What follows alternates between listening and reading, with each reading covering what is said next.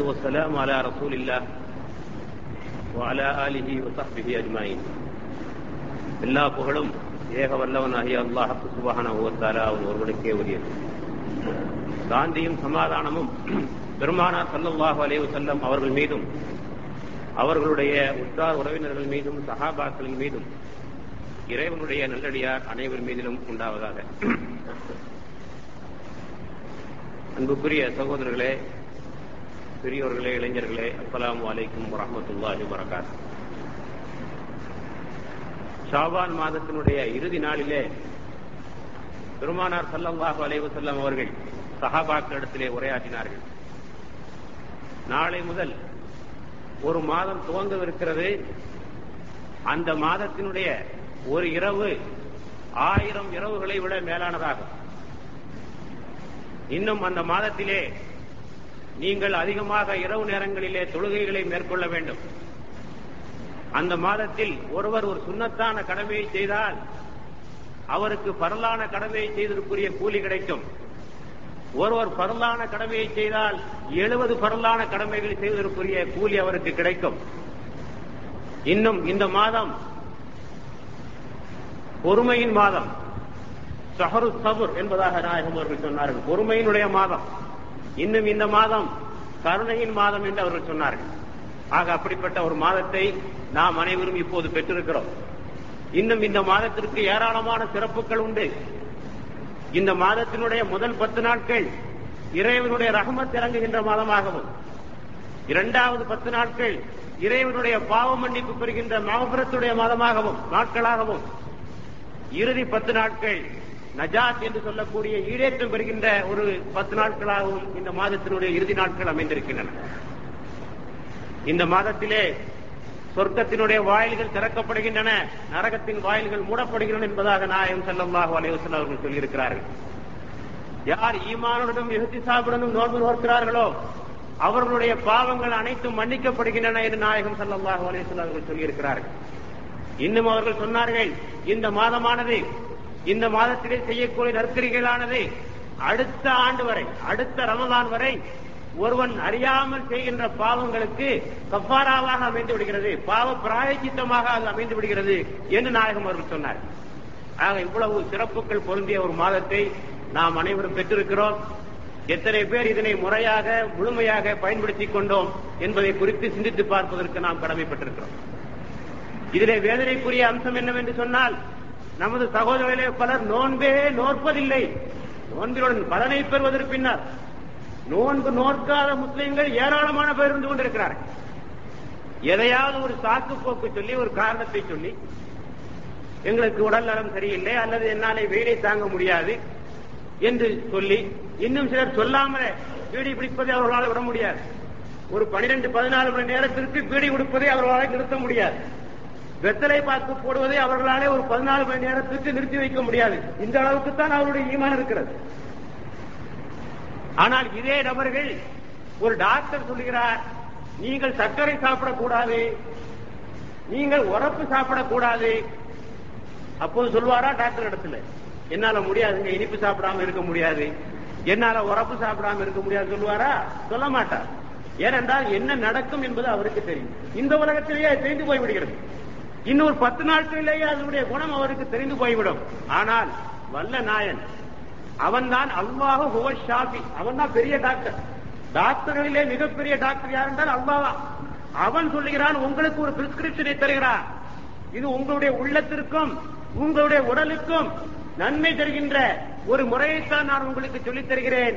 இந்த நோன்பின் மூலமாக நான் உங்களை கஷ்டப்படுத்த விரும்பவில்லை. லாய் கல்லிபுல்லாஹ் நப்தன் இல்லா உத்தாகா மனிதர்களால் தாங்கிக் கொள்ள முடியாத எந்த பாரத்தையும் அல்லாஹ் மனிதர்கள் மீது சுமத்துவதில்லை. அல்லாஹ் சொல்கிறான் உங்களுக்கு அல்லாஹ் இலகுவை நாடுகிறானே என்று அல்லாஹ் உங்களுக்கு கஷ்டத்தை நாடவில்லை. ஆக அப்படிப்பட்ட அல்லாஹ் சொல்றான் இந்த நோன்பை பிடிக்கிறதுனால உங்களுக்கு எதுவுமே ஆயிடாது. உள்ளபடியே உங்களுக்கு வியாதி இருக்கிறது அல்லது முதுமை இருக்கிறது என்று சொன்னால் நோன்பை நீங்கள் விட்டுக் கொள்ளலாம். அதற்கும் இறைவன் அனுமதி தந்திருக்கிறான். இவ்வளவு சலுகைகளை வழங்கிய பிறகும் எதையாவது ஒரு சாக்கு போக்கை சொல்லி நோன்பு பிடிக்கவில்லை என்று சொன்னால் இவர்கள் ஈமானிலே மிக பலவீனமானவர்களாக இருக்கிறார்கள் என்றுதான் அதற்கு பொருள். இது ஒரு வகையிலே இறைவனுக்கு செய்கின்ற நன்றி மறந்த செயல். மனிதனாக நம்மை படைத்து எல்லா ஆற்றல்களையும் நமக்கு வழங்கி அவனுடைய ஹிதாயத் என்று சொல்லக்கூடிய நேர்வழிகாட்டை நமக்கு தந்த பிறகு நமக்கு அறிவையும் செல்வத்தையும் தந்த பிறகு அந்த இறைவனுக்கு நாம் நன்றி செலுத்துவதில்லை என்று சொன்னால் நம்மை விட நன்றி கொண்டவர்கள் யாராக இருக்க முடியும்? குஃபுர் என்பதற்கு நிராகரிப்பு என்று ஒரு பொருள் உண்டு. குஃபுர் என்பதற்கு நன்றி மறத்தலுக்கு பெயரும் குஃபுர் தான். பொது குருணி அது குறுக்கும் ஒஷ்குருலி ஒலா தக்குரு அல்லா சொல்கிறார் நீங்கள் என்னை நினைவு கூர்ந்தால் நான் உங்களை நினைவு கூறுவேன் இன்னும் நீங்கள் எனக்கு நன்றி செலுத்துங்கள். நீங்கள் காதிர்களாக ஆகிவிட வேண்டாம். ஒலா தக்குரு நீங்கள் காதிர்களாக ஆகிவிட வேண்டாம். ஆக நான் இறைவனுக்கு நன்றி செலுத்தவில்லை என்று சொன்னால் அதுவும் குஃபருடைய ஒரு அடையாளம் தான் அல்லாஹ் சொல்லுகிறான் வட்டியை குறித்து சொல்லுகின்ற போது சொல்கிறான் அல்லாஹ் தான தர்மங்களை தெளித்தோங்க செய்கிறான் வட்டியை அழித்து விடுகிறான். யார் இறைவனுக்கு நன்றி மறந்தார்களோ யார் இறைவனுக்கு நன்றி மறந்து தீய செயல்களை செய்தார்களோ அவர்கள் நரகத்திலே விழுந்து விடுவார்கள் என்று சொல்கிறார் அவர்களை இறைவன் நேசிப்பதில்லை என்று சொல்கிறார் ஆக இறைவனுக்கு இறைவனை நிராகரிப்பது மட்டும்தான் குஃபர் என்பதாக அல்ல. குரானுடைய ஒளியிலே நீங்கள் பார்த்தால் இறைவனுக்கு நன்றி செலுத்த மறப்பதும் அதுவும் ஒரு குஃபர் அதுவும் ஒரு நிராகரிப்பு. இறைவனுடைய இறைவன் நமக்கு தந்திருக்கின்ற ஞாபகங்களுக்காக அருக்குடைகளுக்காக நாம் அவனுக்கு சுக்கர் செய்யவில்லை என்றால் அதுவும் ஒரு நிராகரிப்பு அதுவும் ஒரு குஃபரிலே தான் சேரும் என்பதை நாம் தெளிவாக வழங்கிக் கொள்ள வேண்டும். ஆக இந்த சகோதரர்களுக்காக நாம் இறைவனிடத்திலே பிரார்த்தனை செய்ய வேண்டும். நோன்பு ஓர்க்காமலே இருந்து கொண்டு இந்த உலகத்தினுடைய நன்மைகளையும் மறு உலகத்தினுடைய நன்மைகளையும் இழந்து கொண்டிருக்கிறார்களே. அவர்களுக்காக நாம் இறைவனிடத்திலே பிரார்த்தனை புரிந்து இறைவா இவர்களுக்கும் நோக்கம் இருக்கக்கூடிய ஒரு மன வலிமையை அவர்களுக்கு நீ கொடுத்தருள்வாயாக என்று நாம் பிரார்த்தனை செய்வதற்கு கடமைப்பட்டிருக்கிறோம். நாயகம் சல்லல்லாஹு அலைவசல்லம் அவர்கள் சொன்னார்கள் ஒருவன் ரமதானுடைய ஒரு நோன்பை விட்டுவிட்டு அந்த நோன்பிற்கு பகரமாக ஒரு ஆண்டு பூராவும் வாயில் ஆள் வாயுள் நாள் முழுவதும் நபில் நோன்புகளை நோற்றாலும் தன்னிடத்திலே இருக்கின்ற அத்தனை செல்வங்களையும் தான தர்மமாக வழங்கினாலும் ஒரு நோன்பிற்கு அது ஈடாகாது என்று நாயகம் செல்லமாக சொல்லியிருக்கிறார்கள் ஆக இந்த அளவுக்கு நன்மைகளை பெற்றுத் தரக்கூடியதும் செய்யாததனால் பல்வேறு தீமைகளை நமக்கு தண்டனைகளை பெற்றுத்தரக்கூடிய இந்த நோன்பை குறித்து நம்முடைய சகோதரர்களே பலர் அலட்சியமாக இருக்கிறார்கள். அவர்களுக்கு நல்ல முறையில் எடுத்துச் சொல்லி அவர்களுக்காக இறைவனிடத்திலே பிரார்த்தனை செய்வது நம் அனைவர் மீதும் கடமையாக இருக்கிறது. அடுத்தபடியாக நோன்பு நோற்பவர்கள் இந்த நோன்பினுடைய முழு பலனையும் பெற்றுக் கொள்ள வேண்டும். ஏதோ பதித்திருந்தோம் தாகித்திருந்தோம் மனைவியிடமிருந்து விலகியிருந்தோம் என்ற அளவிலே நிறுத்திக் கொள்ளாமல் இந்த நோன்பு எதற்காக இறைவனால் விதியாக்கப்பட்டிருக்கிறதோ அந்த நோக்கத்தை முழுமையாக நிறைவேற்றக்கூடியவர்களாக நாம் ஆகின்ற போதுதான் அந்த நோன்பு நமக்கு முழு பலனையும் பெற்றுத் தருகிறது. இந்த நோன்பு எதற்காக விதிக்கப்பட்டிருக்கிறது? அல்லாஹ் திருமுறை திருமுறையிலே மிக தெளிவாக சொல்கின்றான் யா ஐயுஹல்லதி ஆமனு குதிபா அலைக்கு முத்தியா கமா அல்லதீன மின் கபலிக்கும் அல்லக்கும் தப்தகூன் விசுவாசம் கொண்டவர்களே உங்களுக்கு முன்சென்ற சமூகத்தவருக்கு விதிக்கப்பட்டதைப் போலவே நோன்பு உங்கள் மீதும் விதிக்கப்பட்டிருக்கிறது. எதற்காக? அல்லக்கும் தப்தகூன் நீங்கள் தக்குவா உடையவர்களாக ஆகலாம் என்பதற்காக. நோன்பினுடைய ஒரே முக்கியமான நோக்கம் இதுதான். தக்குவாவை பெறுவது. தக்குவா என்றால் என்ன? அதனுடைய அகராதி. மொழிபெயர்ப்பை நீங்கள் பார்த்தால் தக்குவா என்றால் தீமைகளிலே இருந்து விலகி இருத்தல் என்று பொருள். தீமையிலே இருந்து விலகி இருத்தல் என்பதுதான் அந்த அரபி சொல்லுடைய நேரடியான மொழிபெயர்ப்பு. லிட்டரல் மீனிங் என்று சொல்வார்களே அதனுடைய பொருள். தீமைகளை தீமைகள் என்று உணர்வதும் நன்மைகளை நன்மைகள் என்று உணர்வதும் பிறகு அவற்றிலே இருந்து தீமைகளில் இருந்து விலகி இருப்பேன் என்று உறுதி கொள்வதும் பின்னர் அவற்றிலே இருந்து விலகி இருப்பதும். இதுதான் தக்குவாவிற்குரிய அடையாளம். குரான் அதற்கு என்ன விளக்கம் தருகிறது? அலிப்லாம் மீம் தாலித்தல் கிதாப் லா ரைவ ஃபீ ஹுதல் லில் முத்தகீன் அல்லதீன யுமினூன பில் கைப் வ யுகீமுன ஸலாத்த வ யூத்தூன ஸகாத் இது அல்லாவுடைய வேதம் இதிலே எந்த சந்தேகமும் இல்லை. புதன்லில் லில் முத்தகீன். இது முத்தகீன்களுக்கு இது வழிகாட்டும். புதன்லில் லில் முத்தகீன். முத்தகீன்களுக்கு இந்த குரான் வழிகாட்டும். அந்த முத்தகீன்கள் யார் என்றால் அல்லதீன மறைவானவத்தின் பில் மறைவானவற்றின் மீது அவர்கள் நம்பிக்கை கொள்பவர்கள். மறைவானது என்றால் என்ன? அல்லாஹ் மறைவானவன். ஆகரத்து மறைவானது சொர்க்கம் மறைவானது நரகம் மறைவானது மலக்குகள் மறைவானவர்கள். இவற்றின் மீது நம்பிக்கை கொள்பவர்கள். இவர்களுக்குத்தான் இறைவன் முத்தக்கி என்று சொல்கிறான். அல்லாஹ் நம்மை கண்காணித்துக் கொண்டிருக்கிறான் என்ற உணர்வு. இந்த உலக வாழ்விற்கு பிறகு மறு உலக வாழ்வு ஒன்று உண்டு. அதிலே நாம் செய்வதற்கேற்ற செயலுக்கேற்ப தண்டனையோ கூலியோ நமக்கு வழங்கப்படும் என்பதிலே ஒரு ஆழமான நம்பிக்கை கொண்டு யார் இந்த உலகத்திலே வாழ்கிறார்களோ அவர்களுக்கு பேர் தான் முத்தகீன். ஆக நோன்பு என்பது உங்களை இத்தகையவர்களாக மாற்ற வேண்டும். மறைவானவற்றின் மீது நம்பிக்கை கொண்டு இரையச்சம் உள்ளவர்களாக இறைவன் நம்மை கண்காணித்துக் கொண்டிருக்கிறான் என்ற உணர்வோடு வாழுகின்ற ஒரு நிலையை இந்த நோன்பு உங்களிடத்தில் ஏற்படுத்துகிறது என்று சொன்னால் நீங்கள் வெற்றி பெற்று விட்டீர்கள் என்பதாகத்தான் அதற்கு பொருள். அந்த தக்குவாவை இந்த நோன்பு நம்முடைய உள்ளத்திலே ஏற்படுத்தவில்லை என்று சொன்னால் நாம் வெறுமனே பசித்திருந்தோம் தாகித்திருந்தோம் பட்டினி கடந்தோம் உணர்வுகளை அடக்கிக் கொண்டோம் என்பதற்கு மேல் ஒன்றுமே இல்லை. இந்த ஆயத்திற்கு தெளிவாக பெருமானாருடைய பல்வேறு ஹதீதங்கள் இருக்கின்றன. நாயகம் செல்லல்லாக உலகம் வஸல்லம் அவர்கள் சொன்னார்கள் உண்ணுவதிலிருந்தும் பருகுவதிலிருந்தும் விலகி இருப்பதல்ல நோன்பு. உண்ணுவதிலிருந்தும் பருகுவதிலிருந்து விலகி இருப்பதல்ல நோன்பு. தீமைகளிலே இருந்தும் மானக்கேடான செயல்களிலே இருந்து விலகி இருப்பதுதான் நோன்பு. நாயகம் அவர்கள் சொல்கிறார்கள். இன்னும் சொல்கிறார்கள் ஒருவன் பொய் பேசுவதையும் அதன்படி செயலாற்றுவதையும் விடவில்லை என்றால் அவனுடைய தாகமும் பட்டினியும் இறைவனுக்கு அவசியமில்லை. பொய் பேசிக்கிட்டே இருக்கிற நோன்பு இறைவனுக்கு தேவையில்லை. இரண்டு சகாபாக்கள் நோன்பு பிடித்துவிட்டு பேசிக் கொண்டிருந்தார்கள். ஒருவரை புறம் பேசிக் கொண்டிருந்தார்கள். பெருமானார் சல்லல்லாஹு அலைஹி அவர்கள் சொன்னார்கள் உங்களுடைய நோன்பு முறிந்து போய்விட்டது. இதற்கு பதிலாக இன்னொரு நோன்பை நீங்கள் கவா செய்து விடுங்கள். ஆக தண்ணி குடிச்சாதான் நோன்பு முடியும் என்பதாக அல்ல. அது சரியத்தினுடைய வெளிப்புறமான சட்டங்களுக்கு அது பொருந்தலாம். தண்ணி குடித்தால் தான் அல்லது சாப்பிட்டால் தான் மனைவியோடு தொடர்பு கொண்டால் தான் நோன்பு முடியும் என்பதாக அல்ல. புறம் பேசினாலும் நோன்பு முடியும். இன்னொரு ஹதிர் இதனை இன்னும் தெளிவாக சொல்கிறது ஐந்து விஷயங்கள் நோன்பை முறிக்கும். நாயகம் அவர்கள் சொல்கிறார்கள். ஐந்து விஷயங்கள் நோன்பை முறிக்கும். பொய் பேசுவது புறம் பேசுவது அவதூறுகளை சொல்லுவது பொய் சத்தியம் கூறுவது இச்சை கலந்த பார்வைகளோடு பார்த்தோம் இச்சை அந்த பார்வை. இந்த ஐந்து விஷயங்கள். பொய் பேசுவது புறம் பேசுவது அவதூறு பேசுவது பொய் சத்தியம் செய்வது இச்சை அந்த பார்வைகளை பார்ப்பது. இவை அனைத்தும் நோன்பை முறித்துவிடக்கூடிய செயல்கள் என்பதாக நாயகம் செல்லமாக சொன்னார். இரண்டு பெண்மணிகள் பேசிக் கொண்டிருந்தார்கள். அவர்களை பார்த்து நாயகம் அவர்கள் சொன்னார்கள் இறைவன் எதை செய்ய சொல்லவில்லையோ அதை நீங்கள் செய்து கொண்டிருக்கிறீர்கள். அவன் எதை செய்ய சொன்னானோ அதை நீங்கள் செய்ய இந்த நோன்புடைய காலத்திலே இவைகளெல்லாம் பேச வேண்டாம் என்று இறைவன் உங்களுக்கு சொல்லியிருக்கிறான் நீங்கள் அதனை செய்து கொண்டிருக்கிறீர்கள் என்று நாயகம் சல்லல்லாஹ் அலைஹிஸ்ஸலாம் அவர்களை கண்டித்திருக்கிறார். ஆக நான் நோன்பு பிடிக்கிறோம் என்று சொன்னால் இவ்வளவு தீமைகளில் இருந்தும் நாம் விலகி இருக்க வேண்டும் என்பதற்காக இறைவனால் தரப்படுகின்ற ஒரு பயிற்சி தான் இந்த நோன்பு. அதனை தெளிவாக வழங்கிக் கொள்ள வேண்டும். பொதுவாக நம்மிலே நோன்புக்கு விளக்கம் தருகின்ற போது எல்லோருமே ஏழைகளுடைய பசியை உணர்வதற்காக நோன்பு உண்மைதான் ஏழைகளுடைய பசியை உணர்வதும் நோன்பினுடைய நோக்கங்களிலே ஒன்று. ஆனால் ஏழைகளுடைய பசியை உணர்வதற்கு ஒரு மாத காலம் பட்டி இருக்க வேண்டிய அவசியம் கிடையாது. ஒரு ஐந்து நாள் ஆறு நாள் பட்டி இருந்தாலே பசி என்றால் என்னவென்று ஒரு மனிதனுக்கு புரிந்து போய்விடும். ஆனா அது மட்டும் நோக்கம் அல்ல.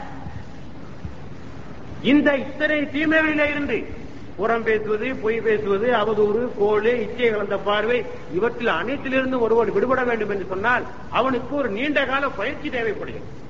ஆகவே ஒரு மாத காலத்திற்கு இறைவன் பயிற்சி தருகிறான். ஏன் சொன்னா நோம்பு பிடிக்கின்ற போதாவது கொஞ்சம் யோசிக்கிறான். ஆஹா நோம்பு பிடிச்சிருக்கிறோம். இப்போ பொய் பேசக்கூடாது. இப்ப கொஞ்சம் புறம் பேசக்கூடாது என்ற ஒரு உணர்வு இயற்கையாகவே அவனை தாக்குகிறது. இந்த ஒரு மாத காலத்திலே அப்படிப்பட்ட ஒரு பயிற்சியை பெற்றுவிட்டவன் உண்மையாகவே அந்த பயிற்சியை பெற்றுவிட்டவன் வாழ்நாள் முழுவதும் அந்த பயிற்சியை பெற முடியும்.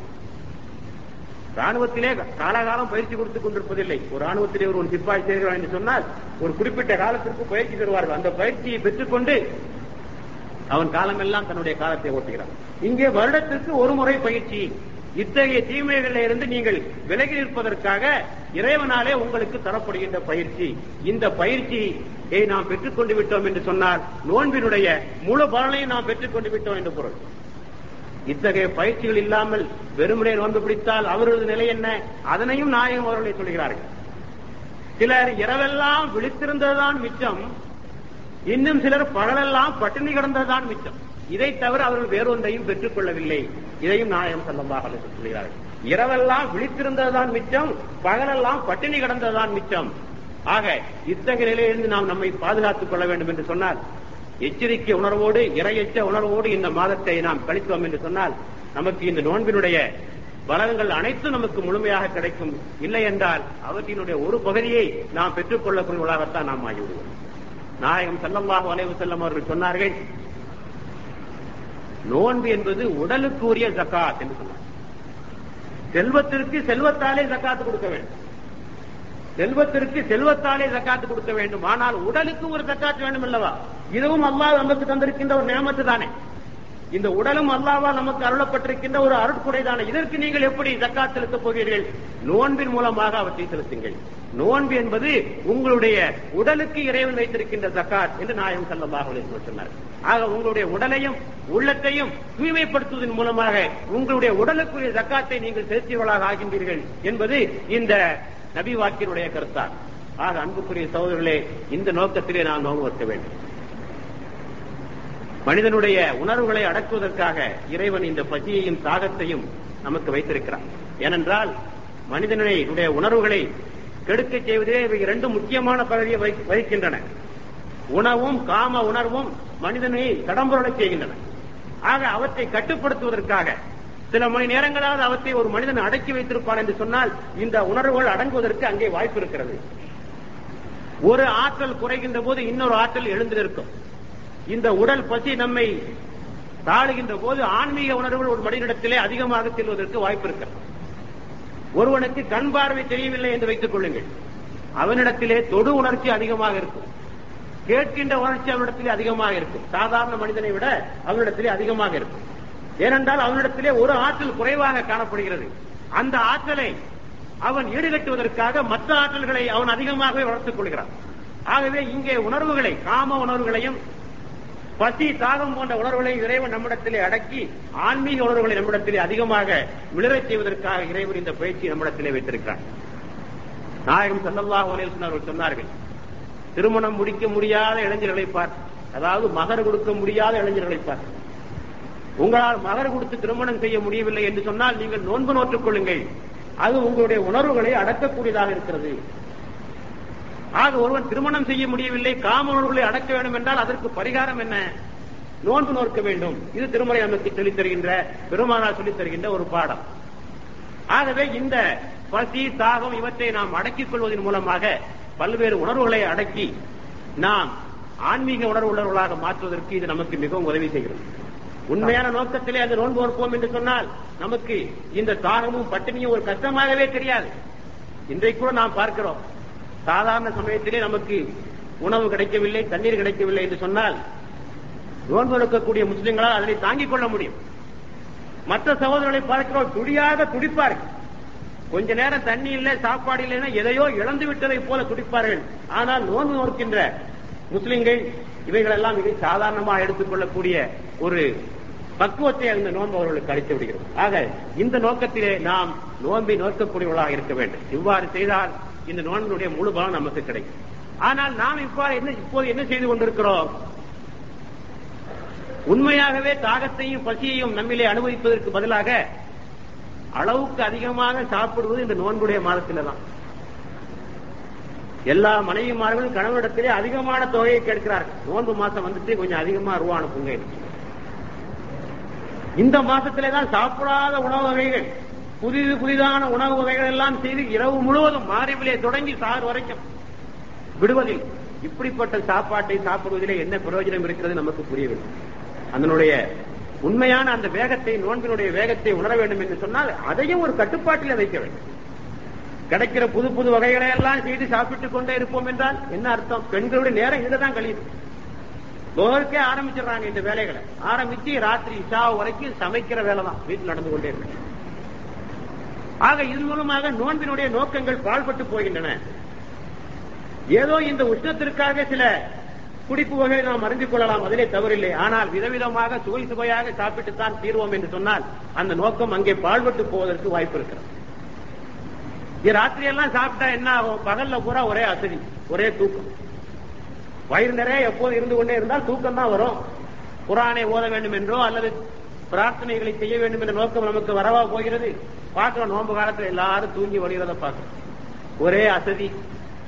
இது எதனால் ஏற்படுகிறது? இதற்கு முக்கியமான காரணம் அதிகமாக அளவுக்கு அதிகமாக இரவிலே சாப்பிடுவது.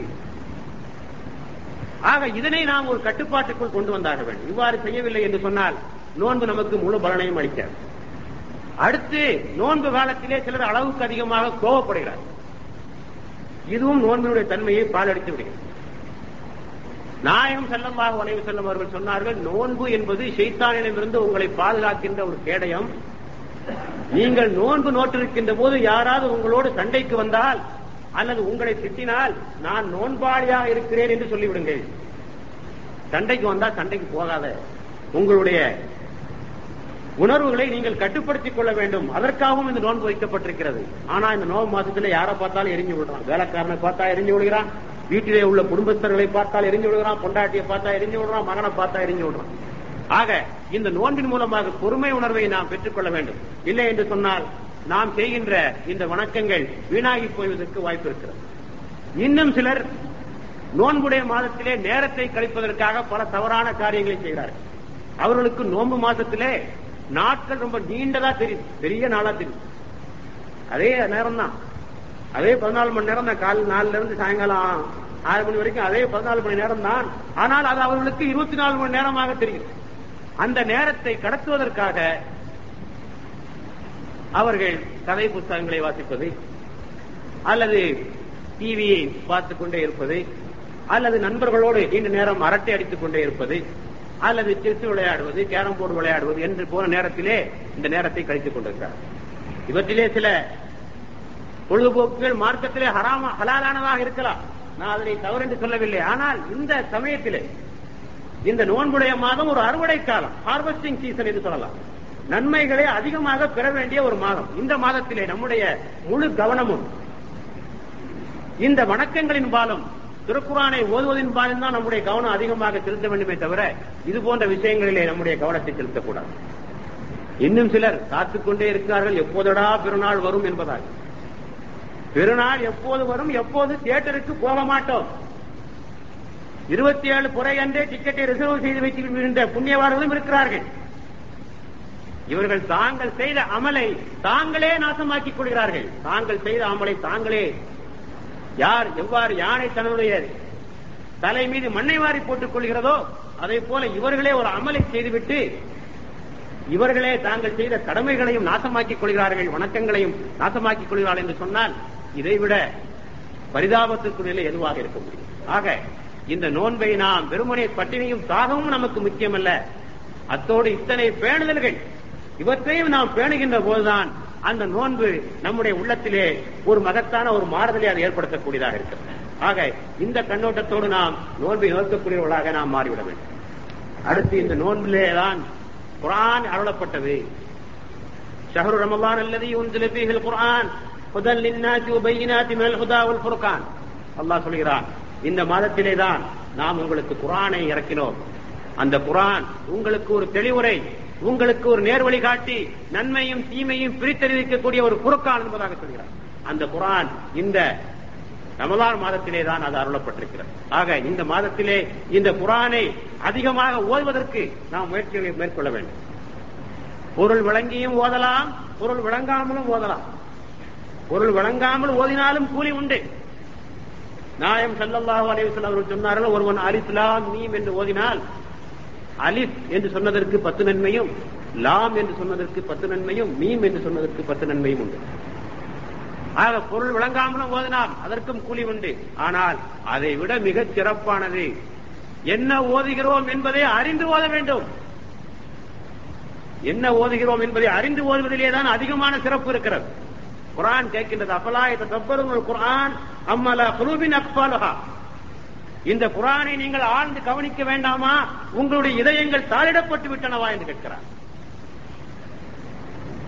இன்னும் அல்லாஹ் கேட்கிறான் உள்ளதீன இதா ருக்கிரு வியாயாத்தி ரப்பிஹிம் நம் யஹிர்ரு அலேஹா சும்மன் ஓம்யான இந்த அல்லாவுடைய வசனங்களை குறித்து நாம் அவர்களுக்கு நினைவூட்டினால் அவர்கள் செவிடர்களைப் போலவும் குருடர்களைப் போலவும் அடித்துக் கொண்டு விட மாட்டார்கள். குரானை செவடனை போலையும் குடனை போலையும் ஓதாதீங்க. இது அல்லாவுடைய வேதம். அல்லாஹ் உங்களுக்கு தந்திருக்கின்ற வழிகாட்டி. இது ஒரு தெளிவுரை. இதை இப்படியே சும்மா ஓதுனா என்ன அர்த்தம் இருக்கு? என்ன ஓதுகிறோம் ஏது ஓதுகிறோம் என்று புரியாமலே அவற்றை ஓதுவதிலே என்ன பலன் இருக்க முடியும்? யோசித்து பார்க்க வேண்டும். ஒரு மனைவிக்கு தனது கணவனிடத்திலே இருந்து ஒரு கடிதம் வருகிறது என்று வைத்துக் கொள்ளுங்கள். அரபு நாட்டிலே இருந்து கடிதம் எழுதுகிறார். இந்த மனைவிக்கோ படிக்க தெரியாது. என்ன செய்வார்? பக்கத்து வீட்டுக்காரிடத்திலே ஓடோடி சென்று என்ன எழுதியிருக்கிறது படித்து சொல்லுங்கள். ஏனென்றால் அந்த செய்தி அறிவதிலே அவளுக்கு அத்தனை ஆர்வம். தான் பிரியங்கொண்டிருக்கின்ற கணவன் என்ன சொல்லியிருக்கிறான் என்பதை அறிவதிலே அவ்வளவு வேகம். என்ன கட்டளைகளை பிறப்பித்திருக்கிறான் என்பதை தெரிந்து கொள்வதிலே அத்தனை ஆர்வம். உண்மையான அன்பு இருந்தால் அப்படித்தான் செய்வார்.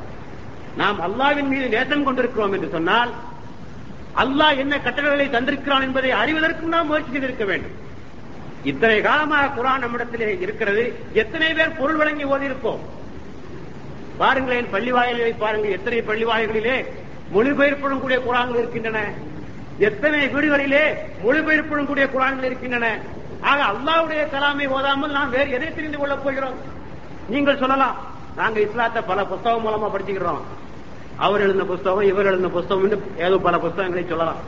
அவைகளெல்லாம் குரானுக்கு பின்னால் தான் எந்த புத்தகமாகட்டும் யார் எத்தகைய அறிஞராகட்டும் எப்பேற்பட்டவர்களாகட்டும் அவையெல்லாம் குரானுக்கு பின்னால்தான் அல்லாவுடைய கலாமுக்கு பிறகுதான் இந்த புத்தகங்கள் எல்லாம் வருகின்றனவே தவிர நான் புத்தகங்களுக்கு முன்னுரிமை வழங்கிவிட்டு அல்லாவுடைய கலாமை பின்னாலே தள்ளிவிட்டோம். நாயம் செல்லல்லாஹு அலைஹி செல்லம் அவர்கள் சொல்கிறார்கள் குரானை ஒருவன் மூன்று நாட்களுக்கும் குறைவாக ஓதி முடிக்க கூடாது. குரானை ஒருவன் மூன்று நாட்களுக்கும் குறைவாக ஓதி முடிக்க கூடாது. ஏனெனில் அவ்வாறு அவன் ஓதினால் குரானை அவன் வழங்கிக் கொள்ளாமலே வருவான் குரானை ஓதி முடிக்கிறதுக்கு மூணு நாள் தேவையில்லைங்க. தொடர்ந்தாற்போல் ஒருவன் ஓதினால் எட்டு அல்லது ஒன்பது மணி நேரத்திலே குரானை ஓதி முடிச்சுடலாம் விடலாம். ரொம்ப வேகமா ரொம்ப ஸ்லோவா ஓதினா கூட. ஆனால் நாயகம் அவர்கள் சொல்லுகிறார்கள் மூன்று நாட்களுக்கு குறைவாக குரானை ஓதி முடிக்க கூடாது. என்ன காரணம்? கொஞ்சம் அறிஞ்சு புரிஞ்சு ஓத வேண்டும் அந்த குரானை. அதாவது ஆயிஷா சித்திகா அவர்கள் சொன்னார்கள் குரானை குழந்தைகளைப் போல ஓதுகிறார்களே மணலைகளைப் போல ஓதுகிறார்களே. இவர்கள் குரானை ஓதவும் இல்லை. இவர்கள் அமைதியாக இருக்கவும் இல்லை. ஒண்ணுமே ஒண்ணுமே செய்யல. ரெண்டும் கட்டான் என்று சொல்கிறார் ஆக இந்த அளவுக்கு நமக்கு குரானை பொருளறிந்து ஓத வேண்டும் என்பதிலே ஆழமான கட்டளைகள் நமக்கு பிறப்பிக்கப்பட்டிருக்கின்றன. இந்த குரானை நாம் ஒவ்வொரு நாளும் ஓத வேண்டும். இந்த ரமதானுடைய மாதத்திலே ஒரு முறையாகிலும் ஒரு முறையாகிலும் பொருளறிந்து ஓதுவதற்குரிய ஒரு வாய்ப்பை நாம் ஏற்படுத்திக் கொள்ள வேண்டும். சகருடைய நேரத்திலே சகரை முடித்துவிட்டு சுபக தொழுகைக்காக நாம் காத்திருக்கிறோமே அது மிக பொருத்தமான ஒரு நேரம். இந்த குரானை ஓதுவதற்கு மிக பொருத்தமான நேரம். அந்த சமயத்திலே தூங்கி வழிந்து கொண்டிருக்காமல் அந்த நேரத்தை நல்ல முறையிலே நாம் பயன்படுத்துவோம் என்று சொன்னால் இந்த குரானை இந்த ஒரு மாதத்திலே நாம் புரிந்து கொள்வதற்கு மிக ஏற்ற தருணமாக அமைந்தது. நம்மிடத்திலே ஏற்பட்டிருக்கின்ற பல்வேறு பிரச்சனைகளுக்கெல்லாம் காரணம் பல்வேறு பிளவுகளுக்கும் மோதல்களுக்கும் கொள்கை பிரிவுகளுக்கும் காரணமே இந்த குரானை நாம் கைவிட்டதுதான். இந்த குரானை எல்லா முஸ்லிம்களும் படித்திருப்பார்கள் என்று சொன்னால் எல்லோருமே ஒத்த கருத்துக்கு வந்திருப்பார்கள் ஒரே சிந்தனைக்கு வந்திருப்பார்கள். ஒரே குரானை படிக்கின்ற ஒவ்வொருவரும் பல்வேறு கருத்துக்களுக்கு போயிருக்க முடியாது. குரானை தூய நோக்கத்தோடு எத்தகைய வெறுப்பு மாச்சரியம் சுயநலம் இவைகள் இல்லாமல் பிறந்த மனதோடு இந்த குரானை ஒருவர் அணுகுவார் என்று சொன்னால் நிச்சயமாக அது வழிகாட்டும்.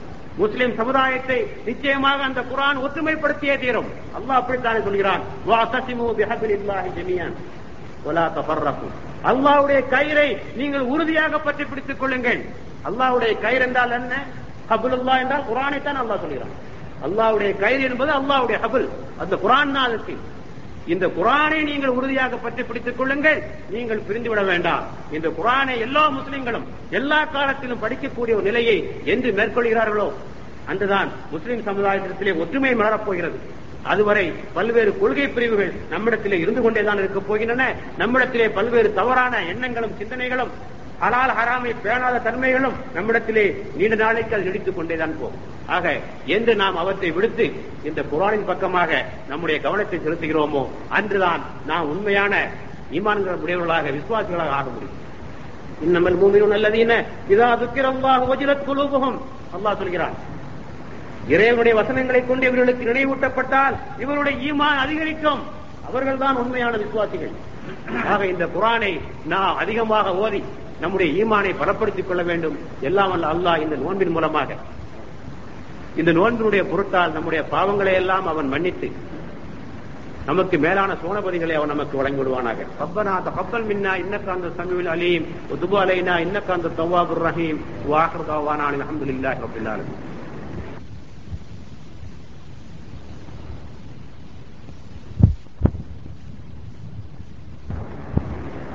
بسم الله الرحمن الرحيم إن الذين آمنوا وعملوا الصالحات وأقاموا الصلاة وآتوا الزكاة لهم أجرهم عند ربهم ولا خوف عليهم ولا هم يحزنون அல்லாஹ் சொல்கின்றார் யார் ஈமான் கொண்டு நற்கர்மங்கள் புரிந்து தொழுகையை நிலைநாட்டி ஜக்காத்தும் கொடுத்து வருகிறார்களோ அவர்களுக்குரிய கூலி அவனுடைய இறைவனிடத்திலே இருக்கிறது அவர்கள் பயப்படவும் தேவையில்லை அவர்கள் கவலைப்படவும் தேவையில்லை என்பதாக இறைவன் திருமறையிலே குறிப்பிடுகின்றார்.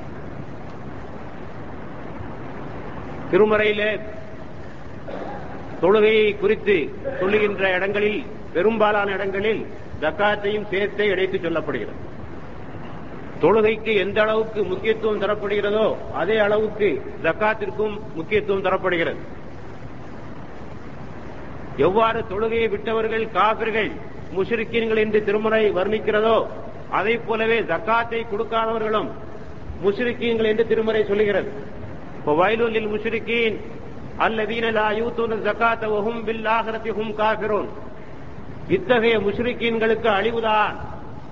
இத்தகைய முஷ்ரிக்கீன்களுக்கு அழிவுதான் இவர்கள் யார் என்றால் இவர்கள் ஜக்காத்து கொடுக்க மறுப்பவர்கள் இன்னும் மறுமையை நிராகரிப்பவர்கள். என்று திருமறை சொல்லுகிறது. ஆக ஜக்காத்து கொடுக்காதவர்களை முஷ்ரிக்கீன்களுடைய பட்டியலிலே திருமறை சேர்த்து விடுகிறது.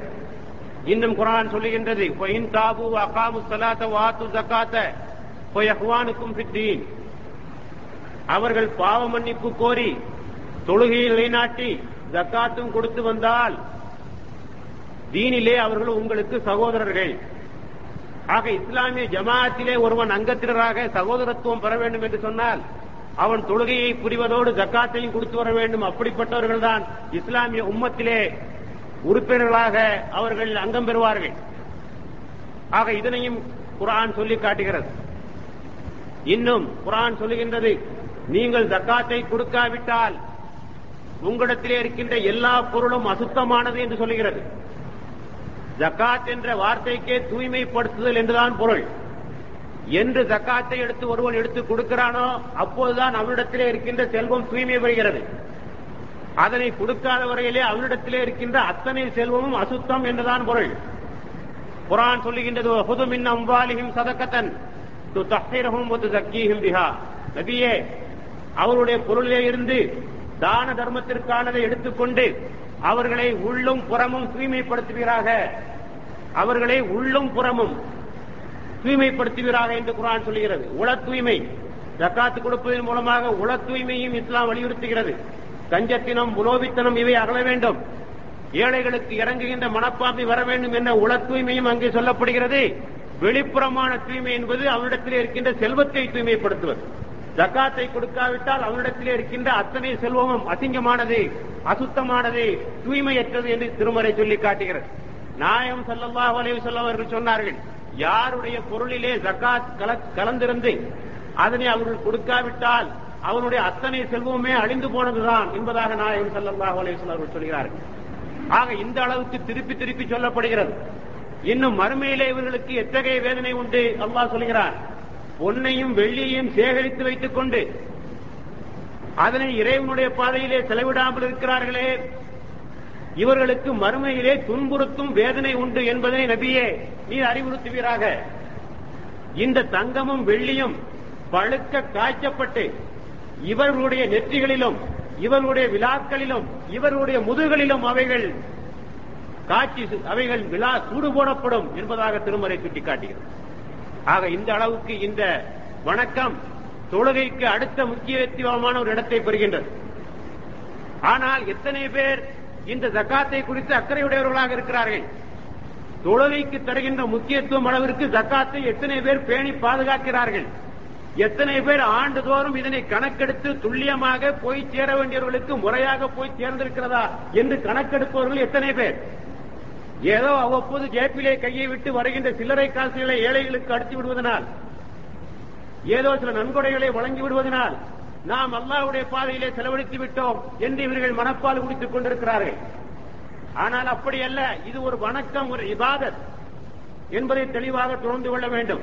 ஏதோ நீங்கள் செய்தால் செய்யலாம் செய்யாமல் விட்டுவிடலாம் என்று சொல்லக்கூடிய ஒரு கட்டளை அல்ல இது ஒரு கட்டாய கட்டளை. எவ்வாறு தொழுகையினுடைய ஒவ்வொரு சரத்துக்களையும் நீங்கள் பேணி பாதுகாக்க வேண்டுமோ? எவ்வாறு ஒதுக்கியவதிலே இருந்து இறுதியிலே தொழுகை முடிக்கின்றவரை ஒவ்வொரு சட்டங்களையும் பேணி பாதுகாக்க வேண்டுமோ அப்போதுதான் உங்களுக்கு தொழுகை பூர்ணமாக நிறைவுறுமோ அதை போலவே ஜக்காத்தினுடைய ஒவ்வொரு அம்சங்களையும் நீங்கள் பேணி பாதுகாக்க வேண்டும். ஜக்காத் கொடுக்க வேண்டிய அளவுக்கு என்னிடத்திலே பணம் இருக்கிறதா? அந்த அந்த பட்டியலிலே நான் சேர்ந்து விட்டேனா? அப்படியானால் உ- அந்த பணத்தை நான் எடுத்து வைத்தேனா? உரிய முறையிலே உரியவர்களுக்கு கொண்டு சேர்ப்பித்தேனா? இத்தனையும் கணக்கு பார்த்தாக வேண்டும். இவ்வாறு செய்யாவிட்டால் எவ்வாறு தொழுகையை செய்யாவிட்டால் என்னென்ன குற்றங்கள் என்னென்ன பாவங்கள் நம் மீது படிந்து விடுமோ அது போலவே தக்காத்தை செய்யாவிட்டாலும் அத்தனை பாவமும் நம் மீது படிந்து விடுகிறது இத்தகையவர்கள் இஸ்லாத்தினுடைய அணியிலே இருந்து வெளியேறியவர்களாக கருதப்படுவார்கள் என்று நான் சொல்லவில்லை. அல்லாஹும் அவருடைய தூதரும் சொல்கிறார்கள் வேண்டுமென்றே தக்காத்தை கொடுக்காமல் காலமெல்லாம் அதனை கொடுப்பதில்லை என்று உறுதியோடு வாழ்ந்து கொண்டிருக்கிறார்கள் இவர்களை எந்த பட்டியலிலே கொண்டு சேர்ப்பது? இன்னும் சிலர் எண்ணிக்கொண்டிருக்கிறார்கள். இது ஏதோ பெரிய பணக்காரர்கள் மீதுதான் கடமை. மிக பெரும் செல்வந்தர்கள் மீதுதான் இது கடமை என்பதாக எண்ணிக்கொண்டிருக்கிறார்கள். ஆனால் இஸ்லாமிய சரியத் என்ன சொல்லுகிறது? ஆண்டினுடைய இறுதியிலே இருபத்தையாயிரம் ரூபாய் பெருமானம் உள்ள இன்றைய கணக்குப்படி இருபத்தையாயிரம் ரூபாய் பெருமானம் உள்ள எண்பத்தி ஒன்பது கிராம் தங்கத்திற்கு நிகரான வியாபார பொருளோ ரொக்க பொருளோ அல்லது நகையோ உங்களிடத்திலே தங்கிவிட்டது என்று சொன்னால் நீங்கள் இரண்டரை சதவிகிதத்தை ஜக்காத்தாக கொடுத்தாக வேண்டும். அதுவே வேளாண்மையாக இருந்தால் மழை நீர் மூலமாக பெறுகின்ற வேளாண்மையாக இருந்தால் பத்து சதவிகிதத்தை நீங்கள் தர வேண்டும். நீங்களாகவே நீர் இறைச்சி செய்யப்படுகின்ற வேளாண்மையாக இருந்தால் ஐந்து சதவீதம் தர வேண்டும். முப்பது மாடுகள் வைத்திருப்பவர்கள் ஒரு மாட்டை தர வேண்டும். நாற்பது ஆடுகள் வைத்திருப்பவர்கள் ஒரு ஆட்டை தர வேண்டும் என்றெல்லாம் சட்டம் வகுக்கப்பட்டிருக்கிறது. ஆக இப்போது பாருங்க நம்மிடத்திலே எத்தனை பேரிடத்திலே இருபத்தி ஐயாயிரம் ரூபாய்க்கு புறமானமான தங்கம் இல்லை. எத்தனை வீடுகளில் இதற்கும் குறைவாக தங்கம் வைத்திருப்பவர்கள் எத்தனை பேர்? ஆனால் இதிலே எத்தனை பேர் இதனை எடுத்து கொடுத்திருக்கிறார்கள் என்பதை சிந்தித்து பார்ப்பதற்கு நாம் கடமைப்பட்டிருக்கோம் ஆக ஏதோ மிக பெரும் கோடீஸ்வரர்கள் லட்சாதிபதிகள் தான் ஜக்காத்தை கொடுக்க வேண்டும் என்று நாம் எண்ணிக்கொண்டிருக்கிறோம். அப்படி அல்ல. இந்த அளவு நம்மிடத்திலே தொகை சேர்ந்து விட்டாலும் ஜக்காத்தை கொடுத்துவிட வேண்டியது நம்முடைய கடமையாக இருக்கிறது. இல்லை என்றால் நாம் ஒரு மாபெரும் குற்றத்தை செய்து கொண்டிருக்கிறோம். எவ்வாறு தொழாமல் இருப்பது மாபெரும் குற்றமோ அதை போலவே தக்காத்து கொடுக்காமல் இருப்பதும் ஒரு மாபெரும் குற்றம். எவ்வாறு தொழாதவர்கள் நரகத்திற்கு செல்வார்களோ அதுபோலவே தக்காத்து விதியாக்கப்பட்டவர்கள் அதனை கொடுக்காமல் இருந்தால் அவர்களும் நரகத்திற்குத்தான் செல்வார்கள் என்பதை நாம் தெளிவாகவே உணர்ந்து கொள்ள வேண்டும். அன்புக்குரிய சகோதரர்களே இந்த கட்டளைகளை நாம் மனதிலே இருத்தி இந்த ஆண்டில் இருந்தாவது அந்த தக்காத்தை கொடுக்கக்கூடியவர்களாக நாம் மாறிவிட வேண்டும்.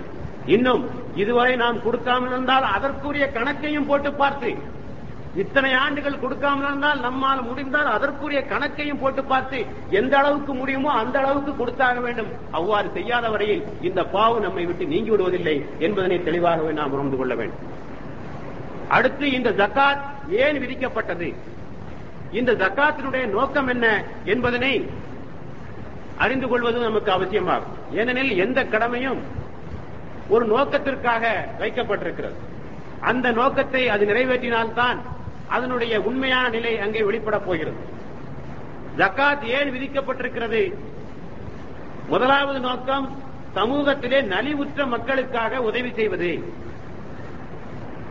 ஜக்காத்தை வாங்குபவர்களுடைய பட்டியலை நீங்கள் பார்த்தால் உங்களுக்கு தெளிவாக விளங்கும். ஜக்காத் யாரெல்லாம் பெற தகுதி உடையவர்கள் என்று திருமறை சுட்டிக்காட்டுகிறதோ அந்த பட்டியலை நீங்கள் பார்த்தால் இந்த ஜக்காத்துடைய நோக்கம் உங்களுக்கு தெளிவாக புரியும்.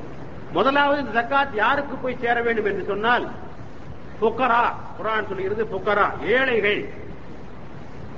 அவர்களுக்கு சிறிய செல்வம் இருக்கலாம். தங்களுடைய வாழ்க்கையை நடத்தக்கூடிய அளவுக்கு செல்வம் இருக்கலாம் ஆனால் முழுமையாக அது அவர்களுக்கு போதுமானதாக இருக்காது. அவர்களுக்கு தருவது. இரண்டாவது மசாக்கீன். கதியற்றவர்கள் எந்த வசதியுமே இல்லாதவர்கள் திக்கற்றவர்கள் மசாக்கீன் அவர்களுக்கு தர வேண்டும். மூன்றாவது ஆமிலீன அலேஹா. ஜக்காத்தை வசூலிப்பவர்கள். பெருமானாருடைய காலத்திலும் சகாபாக்களுடைய காலத்திலும் அந்த முறைதான் இருந்தது. ஜக்காத்தை சேகரித்து ஒரு இடத்திலே சேகரித்து பின்னர் கொடுக்கின்ற ஒரு நிலை. ஆகவே அவர்களுக்கும் ஜக்காத் போய் சேர்கிறது. ஜக்காத்தை வசூலிப்பவர்கள் ஆமிலின் அலேஹா. நான்காவதாக வருபவர்கள் அல்லபத்தில் குழு இஸ்லாத்தின் பால் இதயத்தை கவர்ந்தெடுப்பதற்காக தரப்படுகின்ற பணம். அது அதாவது சுருக்கமாக சொல்வதாக இருந்தால் புதிதாக இஸ்லாத்தை தழுவியவர்களுக்காக. அவருடைய இதயங்கள் இஸ்லாத்தின் பால் கவரப்பட வேண்டும் என்பதற்காக அவர்களுக்கு தருவது. அவர்கள் பணக்காரர்களாக இருந்தாலும் தர வேண்டும். பெருமானார் ஸல்லல்லாஹு அலைஹி வஸல்லம் அவர்கள் ஹுனைன் யுத்தத்தின் போது நூறு ஒட்டகைகளை ஒருவருக்கு கொடுத்தார்கள். அன்சாரிகள் எல்லாம் முணுமுணுத்தார்கள் என்ன இப்படி கொடுக்கிறீர்கள்? என்பதாக. அவர்களுடைய நெஞ்சங்கள் திருப்திர வேண்டும் என்பதற்காக நான் இதனை அவர்களுக்கு தருகிறேன் என்று சொன்னார்கள். ஆக புதிதாக இஸ்லாத்தை தழுவியவர்களுக்காக இந்த தக்காத் பணம் போய் சேர வேண்டும். அடுத்து பிர் அடிமை அடிமைப்பட்டவர்களை விடுதலை செய்வதற்காக இந்த பணம் தரப்பட வேண்டும். அடுத்து ஆரிமி கடனிலே மூழ்கி இருக்கிறார்களே அவர்களுக்காக தரப்பட வேண்டும். அடுத்து ஏழாவதாக பி சபீலில்லா இறைவனுடைய பாதையிலே செலவிடப்படுதல். எட்டாவதாக வழிப்போக்கர்கள் பிரயாணிகள் இவனு சபீல் என்று சொல்லக்கூடிய வழிப்போக்கர்களுக்காக தருவது. ஆக இந்த எட்டு பட்டியலை பார்க்கின்ற போது உங்களுக்கு தெரிகிறது ஒன்று சமுதாயத்திலே நலிவுற்றவர்களுக்காக ஏழ்மையிலே இருப்பவர்களுக்காக தரப்படுகிறது. ஒன்று இரண்டாவது இறைவனுடைய பாதையிலே செலவழிப்பது. பி சபீலில்லா என்று சொல்லக்கூடிய இறை பாதையிலே செலவிடுவது என்ற இந்த ரெண்டு பட்டியலே வருகிறது.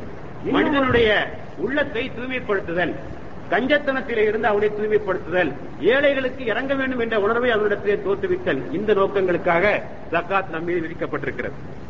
இப்போது இந்த மூன்றையும் சற்று விரிவாகவே பார்க்கலாம். முதலாவதாக சமுதாயத்திலே நலிவுற்ற மக்களுக்காக பொருளை செலவிடுவது. இதிலே ரெண்டு வகையாக இருக்கிறது. ஒன்று அவர்களுடைய உடனடி தேவைகளை கவனிப்பது. அன்றைக்கு சாப்பாட்டுக்கு வழி இல்லை.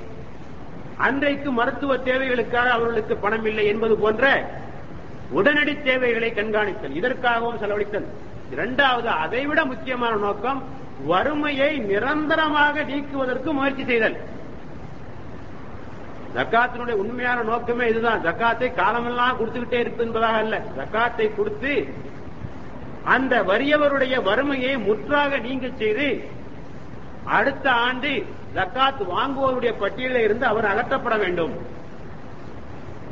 இப்போது நாம் செய்வது போன்ற சில்லறை தர்மங்களை கொடுத்துக் கொண்டே இருந்தால் நூறு ரூபாய் நோட்டை மாற்றி ஒத்தை நூறு ரூபாய் நோட்டுகளாக வைத்துக் கொண்டு வாரி இறைத்துக் கொண்டே இருந்தால் வறுமை அதிகரிக்குமே தவிர வறுமை அங்கே குறைவதற்கு வாய்ப்பே கிடையாது. சென்ற வருடம் உங்களிடத்திலே உங்கள் வீட்டுக்கு நூறு பேர் பிச்சை வாங்க வந்தால் இந்த வருடம் உங்கள் வீட்டுக்கு இருநூறு பேர் வருவார்கள். ஆண்டுக்கு ஆண்டு அது எண்ணிக்கை கூடிக்கொண்டே போகிறது. ஆகவே ஜக்காத்தினுடைய நோக்கத்தையே இது கேள்வியடிப்பதாகவே அமைந்து விடுகிறது.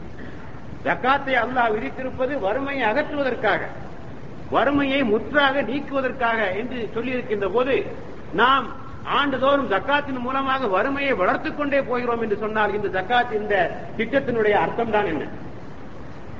நாயகம் சல்லல்லாஹு வரைவு செல்லம் அவர்கள் சொன்னார்கள் எப்படிப்பட்ட ஒரு காலம் வரும் என்பதை குறித்து. பின்னாலே ஒரு காலம் வரும் அப்போது நீங்கள் ஜக்காத்து பணத்தை கையிலே வைத்துக் கொண்டு வாங்குவோர் உண்டா என்று நீங்கள் அலைவீர்கள். அப்போது அவர்கள் சொல்வார்கள் நேற்று எங்களிடத்திலே வந்திருக்க கூடாதா? நாங்கள் வாங்கியிருப்போமே இப்போது எங்களுக்கு தேவையில்லை என்று சொல்வார்கள். என்று நாயகம் செல்லமாக அலைஹி அவர்கள் ஒரு காலத்தை கணித்து சொன்னார்கள் அந்த காலம் ஒன்றும் வராமல் போய்விடவில்லை. அப்படிப்பட்ட ஒரு காலம் அதற்கு உமர் ஹத்தாப் அலி தஆலா அவருடைய காலத்திலேயே வந்துவிட்டது. அவர்கள் மாதிபு ஜபல் அலி தஆலா அவர்களை யமன் தேசத்திற்கு கவர்னராக அனுப்பி வைத்தார்கள். அதற்கு மாதிபு ஜபல் அவர்கள் யமன் தேசத்திலே இருந்து ஜக்காத்து பணத்தை மதீனாவுக்கு அனுப்பி வைக்கிறார்கள். ஜக்காத்தினுடைய விதிகளிலே வந்து எந்தெந்த பகுதியிலே வசூலிக்கப்படுகிறதோ அங்கங்கேயே விநியோகித்து விட வேண்டும். அதை ஒரு மத்திய பகுதியிலே சேகரித்து ஒரு வேறு பகுதிகளுக்கு கொண்டு போகக்கூடாது ஆங்காங்கே வசூலித்து விட வேண்டும் என்று ஒரு விதி இருக்க அதற்கு மாதிபுன் ஜவல் அவர்கள் யமன் தேசத்திலே வசூலித்த ரூபாயை மதீனாவுக்கு அனுப்பி வைக்கிறார்கள். அப்போ அப்போது அதற்கு உமர் அவர்கள் கேட்கிறார்கள் ஏன் இங்கே அனுப்பி வைக்கிறீர்கள்? என்று கேட்டபோது இங்கே ஜக்காத்து வாங்குவதற்கு ஆட்கள் இல்லை. முதலாவது ஆண்டிலே ஜக்காத் தொகையிலே மூன்றில் ஒரு பகுதியை அனுப்பி வைக்கிறார்கள். இரண்டாவது ஆண்டிலே இரண்டில் ஒரு பகுதி அனுப்பி வைக்கிறார்கள். அடுத்த ஆண்டிலே முழு ஜக்காத் தொகையுமே உமர் ஹத்தாப் அவர்களுக்கு அனுப்பி வைத்து விடுகிறார்கள். ஆகவே அங்கே ஜக்காத் வாங்குவதற்கு ஆள் இல்லை என்ற ஒரு சூழ்நிலை அப்போது அங்கே உருவாகிவிட்டது. இதனையே அதற்கு உமர் பின் அப்துல் அசீஸ் அலி அல்லாஹு அவருடைய காலத்திலே பார்க்கிறோம். அவருடைய சிப்பந்தி தெருவிலே கூறிக்கொண்டு அலைகிறார் ஜக்காத்தை வாங்குவதற்கு ஆள் உண்டா? என்பதாக. அங்கே வாங்குவதற்கு ஆள் இல்லாத ஒரு நிலை. அவர்கள் ஈராக் நாட்டிற்கு ஒரு கவர்னரை அனுப்புகிறார்கள். அந்த கவர்னர் தக்காத்தை வசூலித்து மதீனாவுக்கு அனுப்பிவிடுகிறார். அவர் தலைமையகத்துக்கு அனுப்பிவிடுகிறார். ஏன் என்று கேட்கிறார்கள் இங்கே வாங்குவதற்கு ஆள் இல்லை. அப்போது அவர்கள் சொன்னார்கள் எல்லா ஊழியர்களுக்கும் அரசாங்க ஊழியர்களுக்கெல்லாம் நீங்கள் ஊதியத்தை வழங்கிவிட்டீர்களா? வழங்கியாகிவிட்டது அப்படியும் மீறி இருக்கிறது சரி கடனிலே மூழ்கி இருக்கிறார்களே அவர்களுக்குரிய கடன் தொகையை கொடுத்து விடுங்கள் அப்படியும் கொடுத்தாகிவிட்டது. மகர் குறித்து மனம் முடிக்க முடியாத இளைஞர்கள் இருக்கிறார்களே அவர்களுக்கு கொடுத்து விடுங்கள். அவர்களுக்கும் கொடுத்தாகிவிட்டது. சரி தி- வரி செலுத்த முடியாமல் கஷ்டப்பட்டுக் கொண்டிருக்கிறார்களே. முஸ்லிம் அல்லாதவர்கள் அவர்களுக்கு விவசாய கடனாக கொடுங்கள் பின்னர் அதனை அவர்கள் திருப்பி விடட்டும். அதனையும் கொடுத்து விட்டோம். அப்படியும் இந்த பணம் மீந்திருக்கிறது ஆகவே நான் அனுப்பி விடுகிறேன் என்று சொன்னால் எப்படிப்பட்ட ஒரு பொற்காலம் அப்போது இருந்திருக்க வேண்டும்? ஆகவே ஜக்காத் என்பதே வறுமையை முற்றாக அகற்றுவதற்காக இஸ்லாம் நிர்ணயித்த ஒன்றே தவிர இவ்வாறு ஆண்டுதோறும் பிச்சைக்காரருடைய எண்ணிக்கையை கூட்டிக் கொண்டு போவதற்காக இந்த முறை ஏற்படுத்தப்பட்டதல்ல. ஆனால் அப்போது அது எப்படி சாத்தியமாயிற்று இப்போதே அது ஏன் சாத்தியமாகவில்லை? அதே ஜக்காத்தை இப்போது நம்மிலே பார் கொடுத்துக் கொண்டுதானே இருக்கிறோம். அவருடைய காலத்திலே மட்டும் அது எப்படி சாத்தியமாயிற்று வறுமையை அகற்றுவதற்குரிய நிலை எவ்வாறு உருவாயிற்று இப்போது ஏன் உருவாகவில்லை என்ற கேள்வி இயற்கையாகவே நம்முடைய உள்ளத்திலே எழ வேண்டும். என்ன காரணம்? ஏழைகளுக்கு அந்த காலத்திலே கணிசமாக வழங்கப்பட்டது. தாராளமாக வழங்கப்பட்டது. சில்லறை காசுகள் அவர்களுக்கு தரப்படவில்லை. பெருமானார் செல்லமாக அலைஹி வஸல்லம் அவர்கள் சொல்கிறார்கள் ஜக்காத்தை வசூலிப்பவர் திருப்திப்படுகின்ற அளவுக்கு நீங்கள் அவரிடத்திலே வழங்கிவிடுங்கள். இன்னும் அவர்கள் சொல்லுகிறார்கள் ஜக்காத்தை யார் பூரணமாக வழங்குகிறார்களோ அவர்களே பூரணமான நம்பிக்கை உடையவர்கள். முழுமையாக நீங்கள் வழங்கிவிடுங்கள். என்று நாயகம் ஸல்லல்லாஹு அலைஹி வஸல்லம் சொல்கிறார்கள். பெருமானாருடைய காலத்திலே வாழ்ந்த ஒரு சஹாபி சொல்கிறார் பெருமானாருடைய காலத்திலே எனக்கு ஜக்காத்து தொகையாக ஒரு ஒட்டகம் கிடைத்தது ஒரு ஒட்டகம். நீங்கள் ஒட்டகம் என்றால் சாதாரண ஆடு மாடு மாதிரி என்று எண்ணிக்கொள்ளாதீர்கள். ஒட்டகம் என்பது ஒரு பாலைவனத்து மக்களுடைய வாழ்விலே ஒட்டகம் என்பது எத்தகைய முக்கியமான ஒரு இடத்தை பெற்றிருக்கிறது? மிக பெரும் செல்வம் அவர்களுக்கு. மிக பெரும் ஒரு சொத்து. அதனை வைத்திருப்பவர்கள் மிக பெரும் பணக்காரர்களாக கருதப்படுவார்கள். ஆக ஒருவர் சொல்லுகிறார் எனக்கு பெருமானாருடைய காலத்திலே ஒரு ஒட்டகை ஜக்காத்து பணமாக கிடைத்தது. இன்னொருவர் சொல்லுகிறார் அதற்கு உமர் ஹத்தாப் அவர்கள் எனக்கு மூன்று ஒட்டகைகளை ஜக்காத்தாக தந்தார்கள். அதற்கு உமர் ஹத்தாப் அவர்கள் சொல்கிறார்கள் நீங்கள் ஏழைகளுக்கு வணங்கிக் கொண்டே இருங்கள். அவர்கள் திருப்பி திருப்பி வந்து கேட்டு அதன் மூலமாக அவர்கள் நூறு ஒட்டகைகளை பெற்றுவிட்டாலும் சரியே. என்று ஹசரத் உமர் ஹத்தாப் அவர்கள் சொல்கிறார்கள் ஹசரத் உமர் ஹத்தாப் அவரிடத்திலே ஒரு பெண்மணி வந்து முறையிடுகிறாள். எனக்கு சென்ற ஆண்டுக்குரிய ஜக்காத்து பணம் வந்து சேரவில்லை. உங்களுடைய கவர்னர் முகமது பின் மசலமா என்பவர் எனக்கு தரவில்லை. பெருமான் அவர்கள் அந்த கவர்னரை அழைத்து உண்மை நல்லவர் என்றுதானே இந்த பதவிக்கு நியமித்திருக்கிறோம்? உம்முடைய காலத்திலே எப்படி ஒன்று நடந்து விட்டதே என்று கண்டித்து விட்டு அந்த பெண்ணை கூப்பிட்டு ஒரு ஒட்டகத்தையும் கொடுத்து அந்த ஒட்டகத்தினுடைய முதுகிலே மாவையும் எண்ணெயும் ஏற்றி அனுப்பி இப்போது இதனை எடுத்துக்கொண்டு செல். நாங்கள் இப்போது ஹைபருக்கு போய் கொண்டிருக்கிறோம். அங்கே வா. உனக்கு இன்னும் அதிகமாக தருகிறேன் என்று சொல்ல அந்த பெண்மணி அங்கேயே போய் இரண்டு ஒட்டகைகளை பெற்றுக் கொண்டு வருகிறார் இந்த அளவுக்கு மிக தாராளமாகவே பெருமானாருடைய காலத்திலும் சாபாக்களுடைய காலத்திலும் இந்த ஜக்காத்து பொருட்கள் கணிசமாக வழங்கப்பட்டிருக்கின்றன. அதனாலேதான் அந்த வறுமை கொஞ்சம் கொஞ்சமாக ஒளிந்திருக்கிறது. அவருடைய வறுமை முற்றாக நீங்குகின்ற முறையிலே தான தர்மங்கள் வழங்கப்பட்டிருக்கின்றன. அதன் காரணமாக வறுமை முற்றாக ஒழிக்கப்பட்டிருக்கிறது. நாம் நேர்மாறாகவே செய்து கொண்டிருக்கிறோம். யாருக்குமே கணிசமான அளவிற்கு தராமல் ஏதோ அவ்வப்போது சில தேவைகளை நிறைவேற்றுவதற்காக தந்து கொண்டிருக்கின்ற காரணத்தினால் இந்த அவநிலை ஏற்பட்டிருக்கிறது. ஆக இந்த நிலை மாற வேண்டும் என்றால் நாம் இப்போது செய்ய வேண்டியது என்ன? முதலாவதாக எல்லோருமே தாராளமாக தந்து விடுவது தங்களுடைய கணக்குகளை முறையாக பார்த்து அந்த தக்காத்தை தந்து விடுவது. இரண்டாவது அவற்றை கூட்டமைப்பிலே சேகரிப்பது. ஜமாஅத் என்று சொல்லக்கூடிய கூட்டமைப்பிலே அந்த தக்காத்தை ஓரிடத்திலே சேகரித்து ஒரு பைத்துல் மால் என்ற ஒரு அமைப்பை ஏற்படுத்தி அதிலே அத்தனை ஜக்காத் ரூபாயும் ஒன்றாக அதிலே போட்டு அந்த ஊரிலே இருக்கக்கூடியவர்களுக்கு கணிசமான அளவுக்கு கொடுத்து வறுமை அவர்களை விட்டு முற்றாக நீங்குகின்ற ஒரு முறையை செய்வதுதான் வறுமையை ஒழிப்பதற்குரிய மிகச்சிறந்த வழியாகும் அவருக்கு என்ன தொழில் தெரியும்? அந்த தொழில் சாதனம் ஒன்றை வாங்கி கொடுப்பது அவருடைய கஷ்டங்கள் நீங்குவதற்கான முழுமையான உதவிகளையும் அவர்களுக்கு செய்வது ஆண்டுக்கு மூணு பேரோ நான்கு பேரோ ஒவ்வொரு ஊரிலும் இவ்வாறு எடுத்து செய்தால் ஒரு பத்து ஆண்டுகளுக்குள் அந்த ஊரிலே வறுமை என்பதே இல்லாமல் போய்விடும். ஜக்காத்தை ஓரிடத்தில் சேகரித்துத்தான் வசூலிக்க வேண்டும். இஸ்லாம் அப்படித்தான் சொல்லுகிறது. நம்மிலே பலருக்கு அது மறந்தே போய்விட்டது. எவ்வாறு தொழுகையை நாம் ஜமாத்தாக தொழுவது இஸ்லாத்திலே வலியுறுத்தப்பட்டிருக்கிறதோ அதே போலவே ஜமா ஜக்காத்தையும் கூட்டமைப்பிலே பைத்துல்மால் என்ற அமைப்பிலே சேகரித்து வசூலிக்கப்படுவதைத்தான் இஸ்லாம் விரும்புகிறது. முதலாவது பாருங்க இதற்கு என்ன ஆதாரம் என்று நீங்கள் கேட்கலாம். முதலாவது ஆதாரம் குரானிலே இருக்கிறது. நாம் இப்போது ஜக்காத்தை வாங்குவோருடைய பட்டியலை உங்களுக்கு முன்னாலே சொல்லி காட்டினோம். அதிலே ஒருவர் யார்? ஆமிலீன அலேஹா ஜக்காத்தை வசூலிப்பவர்.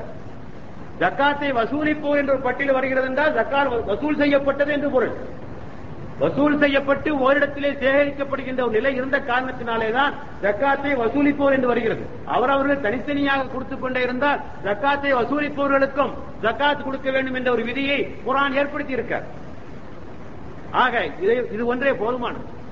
இன்னும் நாம் ஓதி காட்டிய வசனம் சொல்லுகிறது நபியே அவருடைய பொருள்களிலே இருந்து தான தர்மத்திற்கானதை எடுத்துக் கொள்ளுங்கள். பொது எடுத்துக்கொள்ளுங்கள் அவங்களா கொடுக்கறது இல்ல எடுக்கிறது. புடுங்கிறது தராட்டா போர் புரிந்தாவது புடுங்கிறது ஹசரத் அபுபக்கர் சித்திக் அலி அல்லாத்தாலுடைய காலத்திலே சிலர் சொன்னார்கள் நாங்கள் தொழுவோம் ஆனால் தக்காத்து கொடுக்க மாட்டோம்.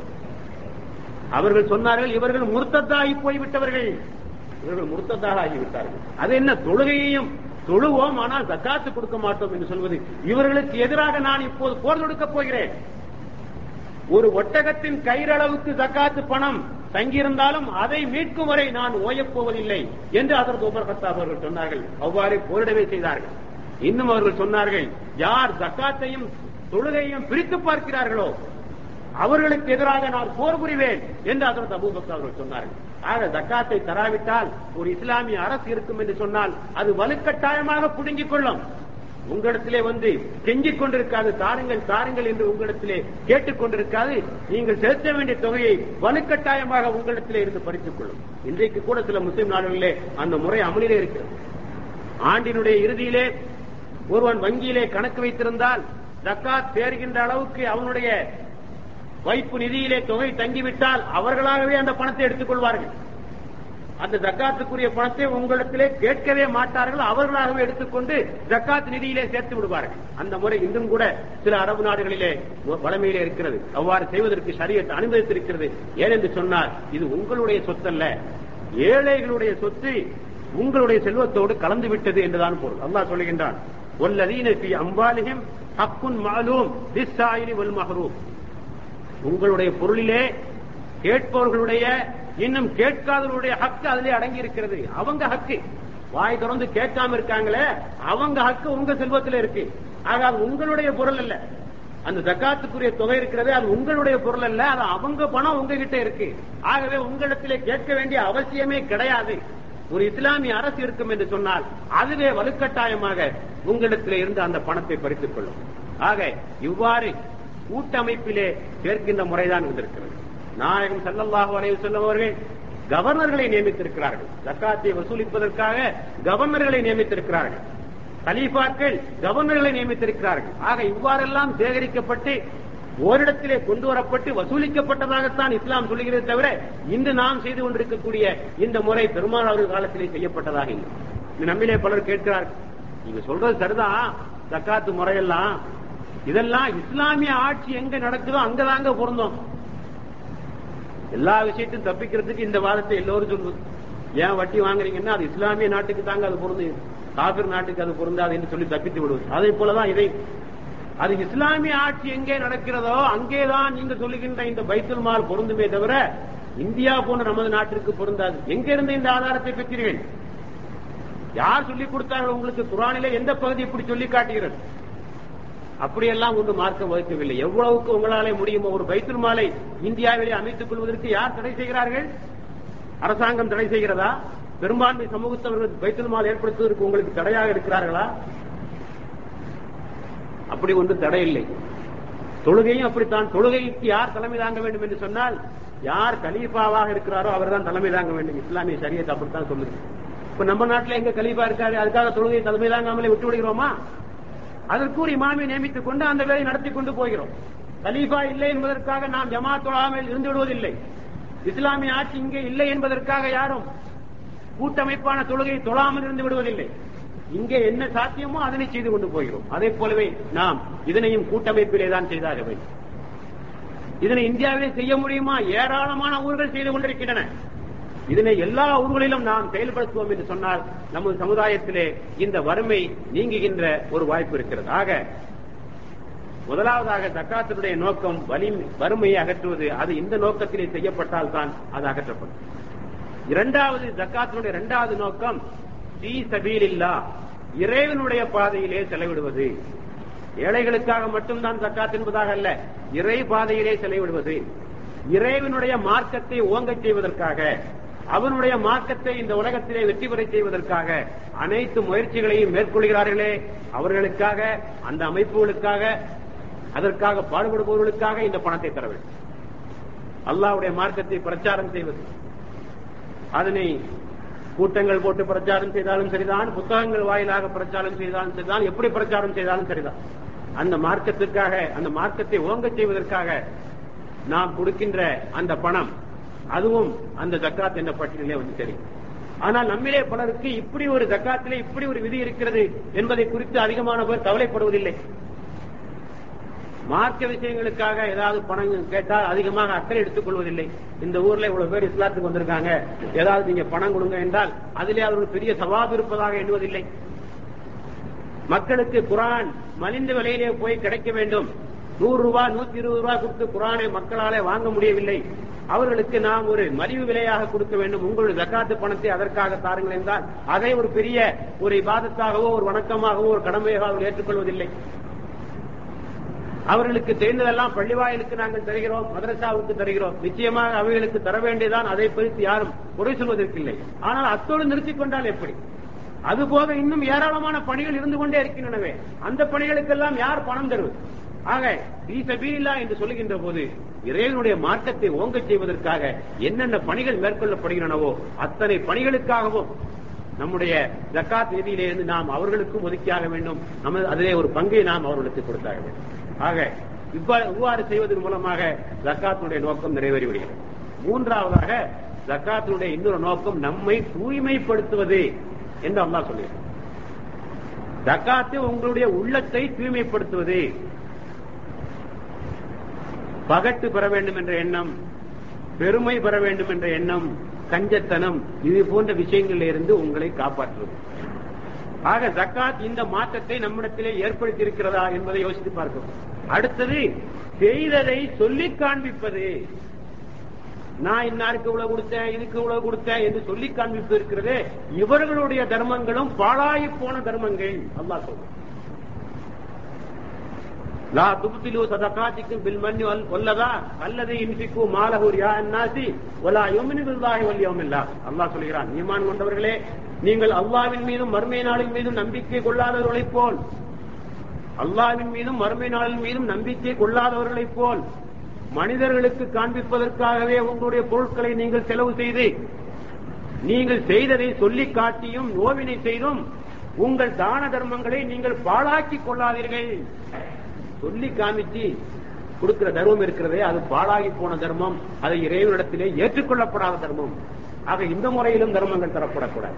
இன்னொன்று பிறரை உபகாரம் எதிர்பார்த்து செய்யப்படுகின்ற தர்மங்கள். இவனுக்கு தர்மம் கொடுக்கிறோம் நாளைக்கு நமக்கு சலான் சொல்லுவான். நாளைக்கு நமக்கு ஏதாவது எலெக்ஷன் பள்ளிவாசல் எலெக்ஷன் வந்தா நம்ம கொஞ்சம் ஓட்டு போடுவான்.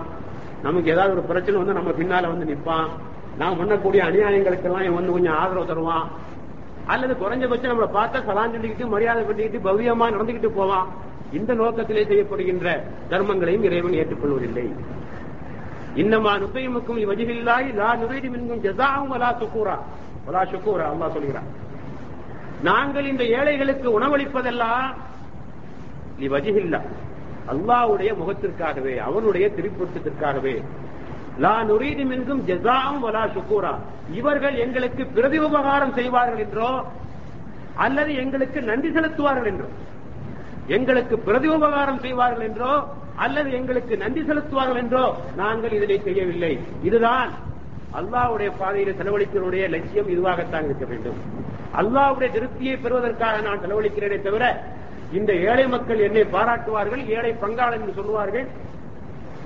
என்பதற்காக நான் இதை செலவழிக்கவில்லை. எந்த கண்ணோட்டத்திலே அவை செலவழிக்கப்பட வேண்டும். ஆக இப்படி செய்தால்தான் ஜக்காத்தினுடைய நோக்கம் முழுமையாகவே நிறைவேறுகிறது. ஆக அந்த இறையத்தின் அடிப்படையிலே நாம் கணக்கிட்டு முறையாக அவர்களுக்கு கொடுத்து விடுவதற்கு நாம் அனைவரும் முயற்சி செய்ய வேண்டும். எல்லாம் அல்ல அத்தகைய எண்ணத்தை நம்மிடத்தில் ஏற்படுத்தி வருவானாக.